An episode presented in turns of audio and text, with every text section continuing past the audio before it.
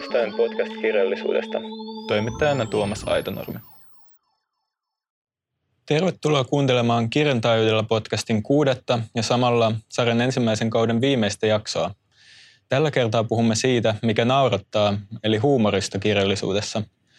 Vieraaksi kevään päätösjakson olen pyytänyt Virpi Kotrun, joka on tehnyt urallaan monenlaisia kirja töitä ja on tällä hetkellä opintovapaalla tekemässä töitä digimuutoksesta omakustanne alalla. Olen alun perin Twitter-keskusteluista pongannut, että Virpi lukee paljon hauskoja kirjoja ja hän päätyi tänne nyt edustamaan lukijan näkemystä, kuten minäkin tietysti edustan. Mutta tervetuloa Virpi, tosi kiva, että pääsit mukaan. Kiitos.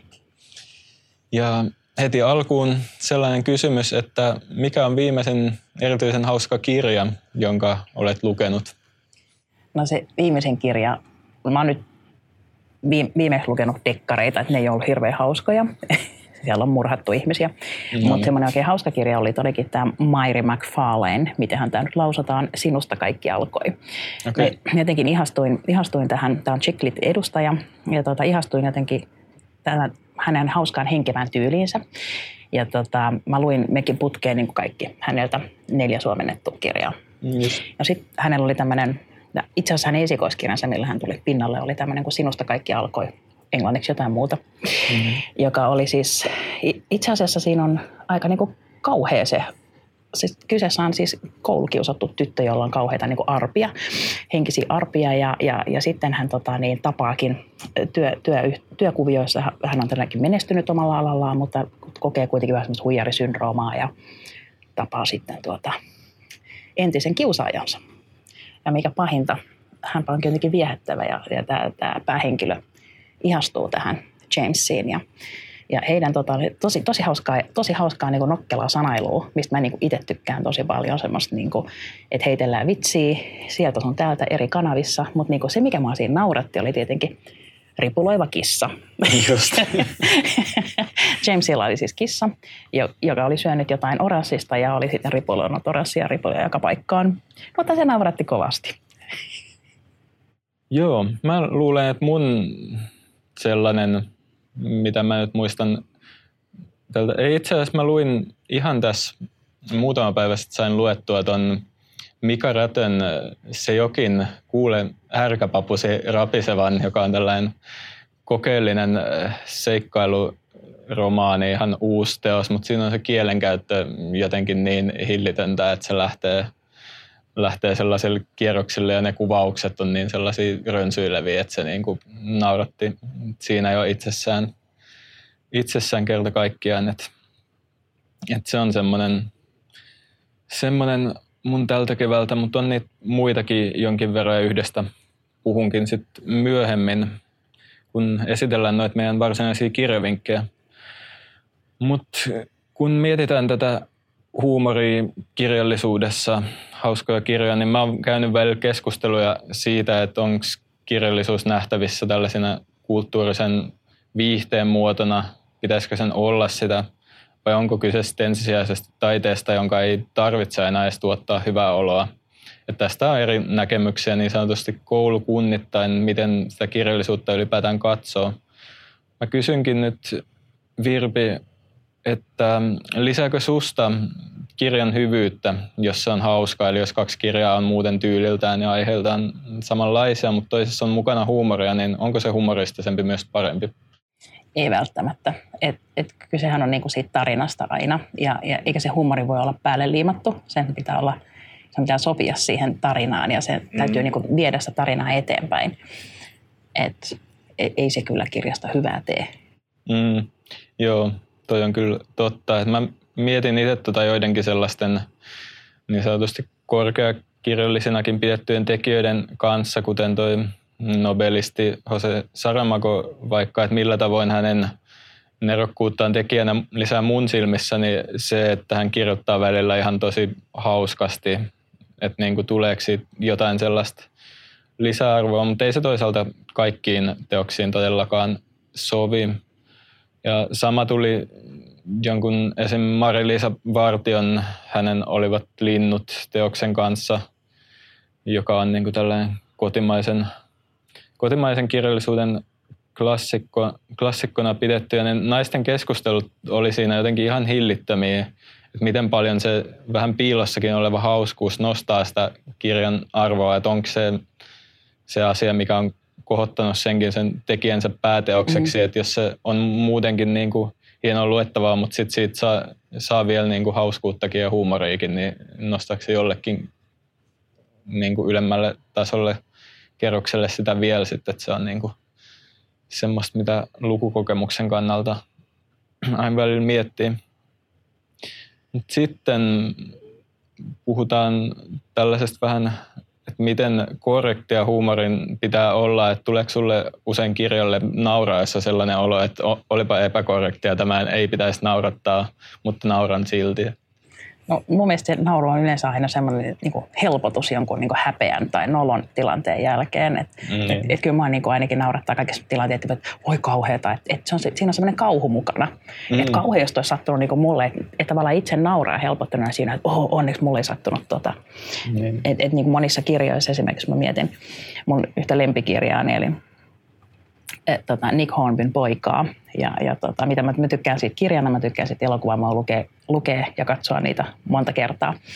Niin siinä, siinä, siinä musta on aika ihana se näkökulman muutos. Eli huumori, huumori tuo aina, niin kuin, siinä katsotaan niin kuin, tavallaan se, että tämä päähenkilö Will on vähän tämmöinen, kun hän on hyvin muodikas ja ylpeä ja ylimielinen. Ja, mm. ja, ja sitten tässä on tämä Markus ja hänen äitinsä, jotka ovat tämmöisiä elämäntapahippejä. Ja, ja tota, sitten kun Markus yrittää naittaa, naittaa äitiänsä tälle muotitietoiselle Willille, ja he menevät reffeille, ja sitten Markus siinä ihailee äitiänsä, että vitsi äiti näyttää tosi kivalta, kun sillä on semmoinen karmapaita ja semmoiset korvikset. Ja, mm. ja sitten Will ajattelee, niin kuin, että, että mikä jeti, onko tuo jonkun jetistä tehty paita. Että eli tavallaan se niin kauhistuttaa, että mitä tuo toinen voi ajatella, miten se voi olla noin hölmö ja, mm. ja miten taas toisaalta, niin, mutta se on sellaista inhimillistä. Kyllä. Jep, että mä ainakin voin myöntää pitäväni mustasta huumorista ja usein jopa hyvin härskistä sellaisesta, kuten näistä mun kirjavinkkeistä tulee näkymään. Että mä en useinkaan voi sanoa, jos mä nauran kirja kädessä ja joku kysyy mille, että mille mä nauroin, niin mä en vaan kehtaa äh, sanoa sitä, että sitä sattuu vähän väliä. Että se on niinku, mutta se on, se on kiinnostavaa, että miten eri tavoin siihen niinku, miten ne asiat naurattaa ja mistä syystä, niin miten sen voi nähdä. Että se on kyllä, musta noista se on jokaisella vähän erilainen, riippuu omasta huumorin tajusta niin sanotusti. Mikä sulla on kirjan hauskuuden osalta sit tärkeintä, että onko se esimerkiksi vitsien viljely, nokkela kielenkäyttö, tilanne, komiikka, jotain aivan muuta? Kyllä mä tykkään semmoisesta nokkelasta sanailusta, että mä oon kuitenkin kasvanut, mä oon viettänyt kesät Savossa ja mun vanhempani on niin karjalais-savolaisia, niin, niin tota, niin semmoinen sanailu, sanailu ja semmoiset sanaleikit on just niin kuin hauskaa ja, mm. ja semmoinen tietynlainen nokkelu, no, no, nokkelu, nokkava, nokkela nokkavuus ja semmoinen no, nokittelu, niin se, se on niinku kivaa. Mä tykkään siitä myös elokuvissa. Joo. Ja, ja tota, Mutta mut sitten tämmöinen tilannekomiikka just, että just joku ripuleva kissa, joka ripulee kaikki vaatteet, niinku, tai, tai, tai tai, tai väärässä, väärässä tilanteessa päässyt pieru, niin se pieru naurattaa aina. Kyllä jo, ei sitten niinkään ei, vaikka se on just näitä, että ei kehtaisi sanoa ehkä niin kuin jos lukee jonkun sellaisen kohdan, jossa että mille sitä tuli naurettua Kyllä, taas. mä tunnustan, että pissakakkahuumori niin kuin edelleen niin kuin viehättää. Joo. Eikä siinä mitään. Joo, mä itse kanssa olen huomannut nauttivani paljon nimenomaan sellaista kielenkäytöstä nousevasta huumorista, että se ehkä liittyy mun nykyiseen kirjallisuuskäsitykseen muutenkin, että mä oon aika kielivetoinen lukijakin, että pelkällä jollakin sanojen sommittelulla tiettyyn järjestykseen, että sillä voi olla naurattava vaikutus, kun se tekee jotenkin silleen yllättävällä tavalla, että törmäytetään ehkä jotain sellaista, niin kuin, mikä ei ole sellaista tavanomasta, niin jotenkin siitä, mutta kyllä ehdottomasti on hyvä tilannekomiikka on kyllä aina niin kuin tosi loistava sellainen niin kuin juoneenkin liittyvä, niin, niin se nousee myös, niin kuin, nousee myös tärkeäksi. Mutta sitten meillä on, on taas yhteensä kymmenisen kirjavinkkiä, niin voidaan lähteä niitä, niitä käymään läpi seuraavaksi. Eli voidaan vaikka vuorotellen ottaa tästä niitä, niin jos sä aloitat, että mikä sun listalla on ensimmäisenä? No, mulla on ensimmäisenä tietenkin kirjallisuuden paha poika Charles Bukowski. Yes. Ja, ja tota, niin, hänhän nyt on esimerkki just tämmöisestä niin ei, ei-sopivasta. Että niin, sehän on ihan, ihan kaameita, mitä se ajattelee ja sanoo ja tekee ihan ja näin. Mutta, mutta mulla aina, niin kuin, mä oon valinnut nämä kirjat tähän listaan sitä mukaan, mitkä on saanut mut nauramaan ääneen metrossa, koska mm. nauran estottomasti ääneen metrossa, jos naurattaa. Ja tota, Tämä on postitoimisto ja, ja siellä oli tämmöinen, kun hän kuvaili, kuvaili erästä postinkantokeikkaansa, mm-hmm. ja, jossa tota, oli vie, viemässä, viemässä sitten kirjettä ja, ja Panna Hinen sentään siellä olikin hyvin äreä koira, joka meinasi tehdä hänestä eunukin. Mm-hmm. ja siinä kuvailtiin hyvin, hyvinkin hauskalla tavalla sitä, kuinka koiran, koiran tota, niin leuat hänen hikisiä haaruksiaan tavoittelivat ja, ja mm. muuta vastaavaa, niin kyllä naurattiin. Joo, Bukowski on kyllä, ja se on nimenomaan semmoinen kanssa niin kuin todella epäkorrekti, että ne asiat, mitä se sanoo, niin ei niin kuin, sellaisella ajattelumaailmalla, mikä mulla yleensä on, niin se on todella sellaista, tälle ei saisi nauraa, mutta silti, että mäkin muistan, että mä oon lentokoneessa joskus lukenut Bukowski, että se on just sellaista mun, mun lomalukemisviidettä, niin mä oon nauraa kanssa niin kuin ääneen vieressä. On katsottu silleen, että ok. että mulla on Bukowskin novellit on mun juttu silleen, että erityisesti nuo kokoelmat tarinoita tavallisesta hulluudesta ja etelän vetelät on sellaisia, mistä mä oon pitänyt. Mä muistan sen just, että liittyy tähän kirjailijuuteenkin, että kun hän oli jollakin kertoa, että miten paljon sitten onkaan väritetty tarina, mutta että oli jollakin esiintymiskeikalla niin kuin aivan kaameessa krapulassa. Tämän yhdessä hänen runossaan oli tästä samasta ja sitten se oli niin kuin siellä ihan tosi huonossa kunnossa ja jossain, se oli joku koulukeikka vielä, sitten se yökkäili vaan pihalla ja se niin kuin, aivan kippurassa Toi on jotenkin silleen, kun siihen voi niinku samastuukin, koska olen joskus, kun itsekin on ollut noissa tilanteissa ja jotenkin mm. niinku, niinku hävettää. Niin. Eli sitten tavallaan se on se myötähäpe, että nauretaan mukana, eikä vaan sille. Joo, kyllä, nimenomaan. Joo, Bukowski on. Sitten toi, mulla olisi listalla sitten tällainen, mennään kotimaahan ja tämäkin olisi novellikokoelma. Novellihan painottaa lainauseen vähän sellaisia vinksahtaneita ja absurdeja kuvauksia, että siitä syystä myös sellainen tietynlainen vinohuumori sopii siihen lajiin hyvin, niin tämä Jan Forströmin novellikokoelma Eurooppalaisia rakastajia, joka tuli teokselta pari vuotta sitten, että siinä on aiheena niin ihmissuhteet, seksuaalisuus, näiden eri ilmenemistavat ja sellainen tragikoominen sävy niin kulkee mukana näissä kirjan novelleissa ja välillä ne hahmojen puhettavat on jotenkin kertakaikkisen riemastuttavia, kuten yhdessä novellissa, jonka kertoja minä viljelen tällaisia NS- ja esim-lyhenteitä ja lainausmerkkejä, niin se on aivan hillitöntä, kun se käyttää niitä koko ajan silleen, että siinä tulee toiston niin kuin, tämmöinen naurettavuus myös. Mutta sitten välillä siinä tasapainoillaan paljon sit sillä, että mikä on oikeasti hauskaa ja mikä sitten enemmän traagista näissä tarinoissa, että välillä kyllä mennään sinne traagisenkin puolelle ja on oikeasti vakavaa meininkiä myös. Näin. Mikäs sulla olisi seuraava? Mun listalla on tietenkin tämä ikihana Nick Hornby, eli no niin. Lad Litin, eli äijäkirjallisuuden voisiko sanoa niin varmaan perusteoksia mun mielestä on tämä poika. Mm, ja, ja tota, siis, valitsin senkin, koska siis se, se on vaan tarina jotenkin ihana kehityskertomus, että miten tämmöinen varakas luuseri, varakas luuseri niin löytää omatunnon rakkauden myötä. Mm. ja sitten myös tällaisen 12-vuotiaan pojan, pojan niin kuin ystävyyden kanssa, joka poika on itse asiassa juuri luuseri hänen mielestään, mutta sitten käykin päin, niin päin, Will onkin se luuseri.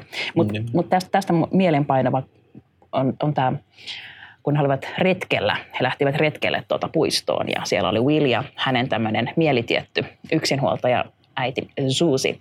Mm. Ja tota, niin, Markus oli tietenkin laitettu mukaan, koska Suusi oli Markuksen äidin ystävätär ja, ja, he olivat, ja Markuksen äiti oli pakannut mukaan semmoista omatekoista leipää, varmaan hyvin terveellistä ja silleen, mutta se oli hyvin mm. tiivis se leipä. Joo. ja, ja kun olivat piknikillä ja yrittivät sitä niin kuin leipää sitten siellä, kukaan ei halunnut syödä sitä, kun kuvailtiin, että se oli aika semmoinen niin hampaisiin käyvä. Joo. Ja tota, niin Markus sitten lähti kävelemään sen limpun kanssa ja sitä suututti jotenkin koko ajan koko homma niin paljon, että se otti ja heitti sen limpun niin kuin sinne siellä oli semmoinen tekolampi. Mm, Joo. ja se limppu lensi kaaressa ja tappoi yhden sorsan. ja mä, ja tää, Ai, tää, mä lukea sen aina uudestaan, mä nauran aina sille samalle kohtaukselle. Mm, se niin. aina jaksaa, ja sitten sieltä tulee se vihanen, niin kuin, että ku- kuka tappoi, tai tulee se vihanen puistovartija, kuka tappoi tämän sorsan, ja sitten niin sit se on, että voi ei, voi ei. Joo. Toi on kyllä jo. Hornby on, mä oon itse lukenut myös sellaista teokset häneltä kuin Uskollinen äänentoisto ja High. Fidelity ja sitten toi Alas on pitkä matka. Et toi jälkimmäinen hämmensi, mä muistan, että me luettiin se opiskeluaikaan lukupiirissä ja sitten se oli vähän silleen, että voiko tällaisella aiheella niin kuin joukko itsemurha, niin silleen, että vitsailla, niin että siinä tuli vähän sellainen, että se, mä muistan, että se ei niin kuin naurattanut niin paljon edes, mutta se uskollinen äänentoisto, niin se kyllä osuu välillä, jos tällainen niin kuin elitistinen musiikkinörtti kuvaus, niin se on niin kuin ollut sellaista osuvaa kyllä niin kuin myös Mutta tuossa pojassakin, niin. Joo. Tuossa pojassakin on siis se, että, että se, siinähän on itse asiassa aika kauheita tarinoita. Siis Mm. niin kuin, että, että Markuksen äiti yrittää itsemurhaa ja on Mm, hyvin masentunut. Eli, eli, eli mun mielestä niin kuin huumorihan on just niin kuin tapan tavallaan etäännyttää niitä, niitä kauheita tapahtumaa siellä. ja, aivan. ja, sille. ja itse asiassa se, se naurettavuus syntyy just siitä epäsuhdasta, että, että itse asiassa Will on se looseri, vaikka se kuvittelee, että nämä muut on loosereita. Joo, ja, ja, niin. ja sitten niin kuin, että, että nauretaan periaatteessa Willille eikä suinkaan Markukselle, vaikka Markus on vähän tahattoman koomikko Joo. semmoinen hahmo, kun hän on niin vakava. Mm. vakava. Kyllä, toi on huumorin kerronnan myös tärkeä puoli just tämä, niin kuin asiat onkin lopulta erilaisia, miten ne näyttäytyy tai jonkun kertojan mielestä on.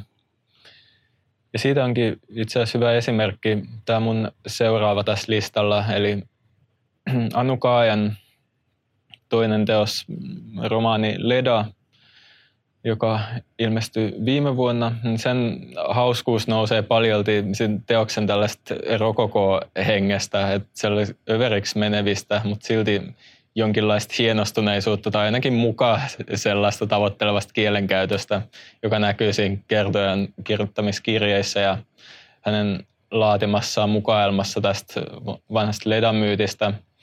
Ja siinäkin sukupuolen ja seksuaalisuuden käsitteillä pelataan tavalla, joka on, niin kuin, se on sekä monimuotoisuutta kunnioittava ehdottomasti, mutta silti myös hauska ja tällainen hiukan piilotetusti tai vähemmän piilotetusti härski välillä, mutta että se on todella hauska teos ja hyvin kirjoitettu myös.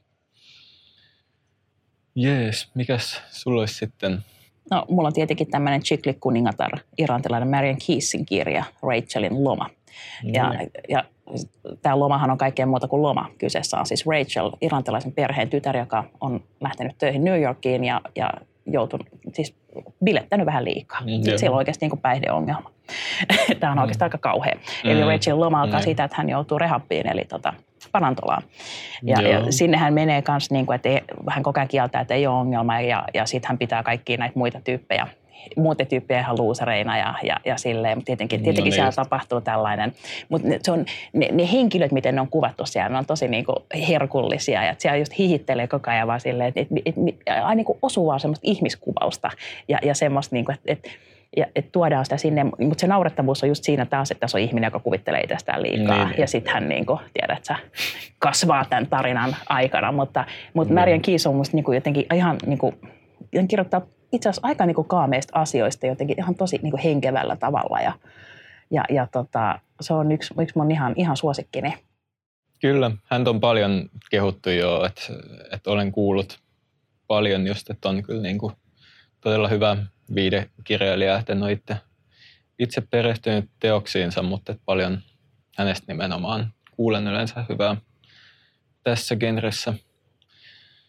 Mulla on seuraavaksi sitten taannoin edesmenneen amerikkalaiskirjailija Philip Rothin teos Portnoin-tauti, joka ei esittelyä ehkä hirveästi kaipaa, että se on tällainen tosiaan niin kuin, juutalaismiehen tuskailusta kertova teos niin kuin rajoittavan äitihahmon ja naissuhteidensa viidakossa, mutta se on yksi hauskimmista niin kuin mun koskaan lukemista kirjoista, että saman aikaan ihan räävitön ja jotenkin kipeä tarina, mutta kuitenkin sit siinä kaikessa pidäkkeettömässä vuodatuksessa on niin tarkkanäköisen rehellinen, että sillä ei niin voi olla nauramatta. Ja siinä on mielenkiintoista se, että se on Pentti Saarikosken suomentama ja mä oon lukenut, että se Saarikosken suomennus itse asiassa lisää sitä tekstin hauskuutta jotenkin alkuteokseen nähden, vaikka siinä samalla on ilmeisesti kymmenettäin virheitä, että se on suomennettu vähän miten sattuu, kuten,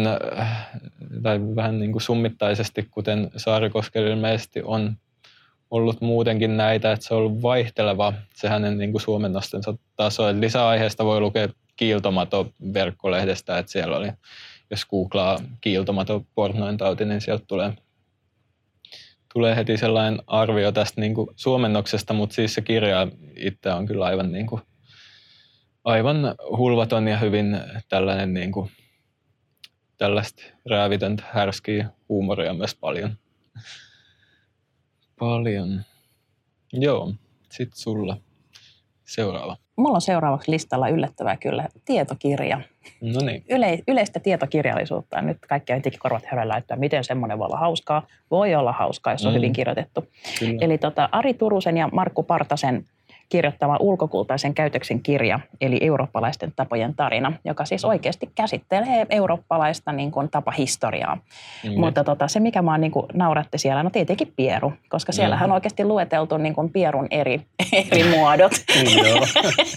ja, siellä on, ja oikeasti ne, ja se kuvaelma, minkälais, minkälaista niin kuin, pöytätavat on ennen olleet, niin mm. se on jotain, niin kuin, se kauhistuttaa ja naurattaa samaan aikaan. Et suurin piirtein, kun on ollut hirveät syömingit, niin, niin sitten tavallaan se, se se ulostuspaikka, eli eriö, on ollut siinä samassa tilassa. Ainoastaan siinä on ollut välissä tällainen ää, joku sermi. Joo. Ja, ja sitten on vaan niin ensiksi syöty ja sitten käyty väli tyhjentää. Ja, ja, ja tämä on jotain niin kauhistuttavaa, mutta sitten mm. tavallaan just älyttömän hauskaa, koska siis niin kuin, et o tempora on mores, eli niin kuin ne on sitten vaan niin kuin, tavat muuttuu aikojen mukana. Mutta, tota, mutta erityisen hauska tässä oikeasti on se, se erilaisten pierujen kertova tämmöinen luettelo, että minkä tyyppisiä pieruja on olemassa. Ja mulla erityisesti jäänyt mieleen sellainen, niin kuin, minkä mä hyvinkin itse tunnistan, kun tämmöinen niin kuin tiukka pitsikaatto. eli eli tota, niin, tämmöinen huilumainen pieru. se, täytyy sanoa, että, että niin kuin harvoin sitä tulee niin kuin naurettua, kun lukee tietokirjallisuutta, mutta kyllä, kyllä sekin voi naurattaa. Että. On joo. Monella niin tietokirjailijalla on kyllä hyvä tapa, varsinkin kun käsittelee tällaista aihetta, että tietää, että se niin kuin se on, se on erinomainen joo. kirja, suosittelen lämpimästi. Joo, kyllä. Se oli mahtavaa, että tuli tämä tietopuoli myös esille, koska sieltä löytyy löytyy myös näitä hyvinkin humoristisia. Mä pysyttelen tuo romaani puolella edelleen maailmankirjallisuudessa, eli jo mainittu Jose Saramago, portugalilaiskirjailija, joka on yksi mun suurimpia suosikkejani.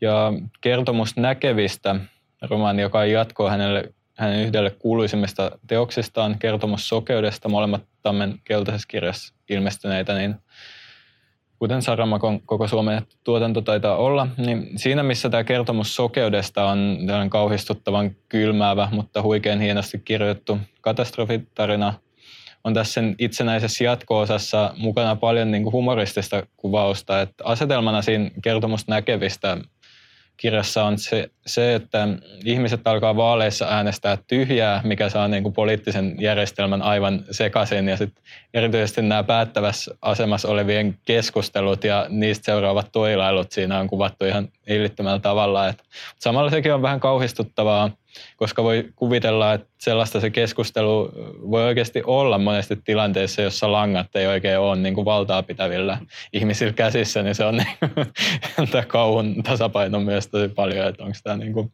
hauskaa vai vähän hirvittävää, miten, niin kuin, miten tarkka kuvaaja se on, mutta et siinä just jo sit tekstin tyylistä monesti nousee se hauskuus kerta kaikkiaan, vyöryttää niitä niin kuin pitkiä lauseita mistä, ja pitkiä virkkeitä, mistä Saramako on tuttu, niin kyllä ehdottoman hyvä. Sitten sulla oli vielä, vielä se mä, otan, mä vedän, vedän täältä nämä mun jokerikortit, eli tota, mä, mm. kotimaista, kotimaista tökilit, kotimainen tökilit kuningatar. Tökilit on niin tavallaan vastine chiklitille, että kyseessä mm. puhutaan päälle viisikymppisistä naisista ja tietenkin otan tähän Kaisa Haatasen meikkipussin pohjalta ja ylipaino lisämaksu. Mm, näissä tota, No musta on niin kuin hauskoja henkeviä kirjoja ja niissä on se, Kaisa Haatasella on myös samanlainen tapa keskustella somessa ja se on musta aivan ihana tapa. Se on semmoista niin kuin brittiläistä kuivakkaa henkevyyttä, jossa on niin kuin mm. satiiria ja mustaa huumoria. Ja mun mielestä on niin kuin ihan mahtavaa, miten se niin kuin käsittelee siis 50 naisen mm. elämää ja sielun elämää. Ja, ja, ja tota, et, et se on, siinä on semmoista kauhistavia asioita aina miettiä, että miten, miten se niin kuin uskaltaa silleen, niin kuin, että, että puhuu niin kuin kohdunpoistoistaan ja, ja vaihdevuosistaan ja, ja niin, ruumiillisista vaivoistaan aivan. Puhuu ja sitten just tämmöisistä tavallaan ää, ihmissuhteista ja perhesuhteista, että mitä kaikkea, mitä kaikkea siellä on. Että se on välillä mm. niin aika raastavaa ja sitten välillä se on ihan hulvattoman hauskaa ja semmoista osuvaa, että sieltä mm, niin tunnistaa sen, että kyllä suosittelen vaan Kaisa Haatosta kesäiltojen lukemiseksi. No niin, hienoa. Jees, mä otan tähän loppuun vielä Saara Turusen ja hänen molemmat tähän mennessä ilmestyneet romaaninsa Rakkauden hirviö ja sivuhenkilö. Saara Turusestahan on keskustellut paljon tänä keväänä hänen uuden sivuhenkilöromaaninsa johdosta, että sen esittämä tällainen yhteiskunnallinenkin kritiikki naisen ja erityisesti naistaiteilijan asemasta ja se, kun hän meni sohimaan kirjallisuuskritiikkiäkin vielä, niin se vasta onkin ollut sitten niin kirjallisuusalalla jotakin niin kuin Aivan, mutta sen lisäksi, että hän kirjoittaa just niin kuin muuhunkin kolahtavia ns. sukupolviromaaneja suorastaan, joista mun ikäluokan ihmiset tunnistavat paljon varmasti asioita, vaikkei ne koskisi edes itseä välttämättä. Moni on sanonut, että ei tämä niin ole mun elämässäni läsnä, mutta silti tästä niin kuin tunnistaa jotakin ja pystyy samastumaan tähän niin kuin kirjan päähenkilöön tosi hyvin.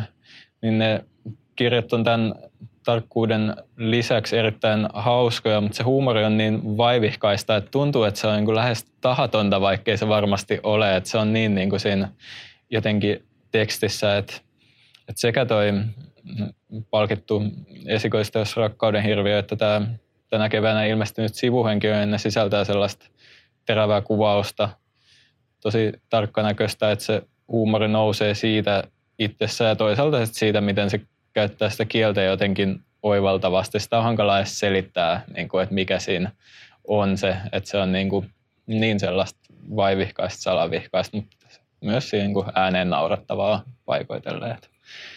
Kerta kaikkiaan. Jees, mullakin oli vielä tällainen bonus, bonus tässä nyt sitten, kun moni, mä oon huomannut erityisesti Twitterissä, että ihmiset on tätä ottaneet luettavakseen viime aikoina, eli kotimainen jyhkeä klassikko Walter Kilven Alastalon salissa, mikä ei niin kuin sekään paljon esittelyä kaipaa. Mä totean vaan, että se on niin kuin mainettaan hauskempi ihan todella paljon, että nauroin, nauroin tosi monta kertaa sitä lukiessa, että se on sellainen, niin kuin minkä, mikä nousi siitä tosi vahvasti esille, että siinä on kanssa niin kuin kieli ja niiden niin kuin virkkeiden vyöryttäminen ja sen sanojen kekseliäisyys, niin kuin, miten ne jotain asiaa kuvaavat sanat vaan toistuu ja toistuu ja semmoista, niin kuin, mitä ei, ei yleensä kirjoittaa koulutuksesta. Mulle niin kuin suosi, suositella, niin hän on tehnyt sen ja kerta kaikki sen suvereenisti, että ei se kyllä, se on mun mielestä paikkansa kaanonissa ansainnut niin kuin tästäkin syystä, että miten paljon niin kuin siinä, siitä nousee sitä hauskuutta kerta kaikkiaan, että suosittelen. Joo, ei, ei, ei kuulosta ensimmäisenä niin huumorikirjalta kyllä. Et, et tuntuu, että se Alastalosali on semmoinen niin kirjallisuusopiskelijan niin pakkopulla. Niin, se on sellainen virstan pylväs jotenkin, niin kuin, että miten joku voi hankalaa kirjallisuutta niin kuin olla, niin se, se, sen takia sitten niin kuin paitojakin myydään, mutta se on, koin sen itse erittäin hauskana teoksena kyllä.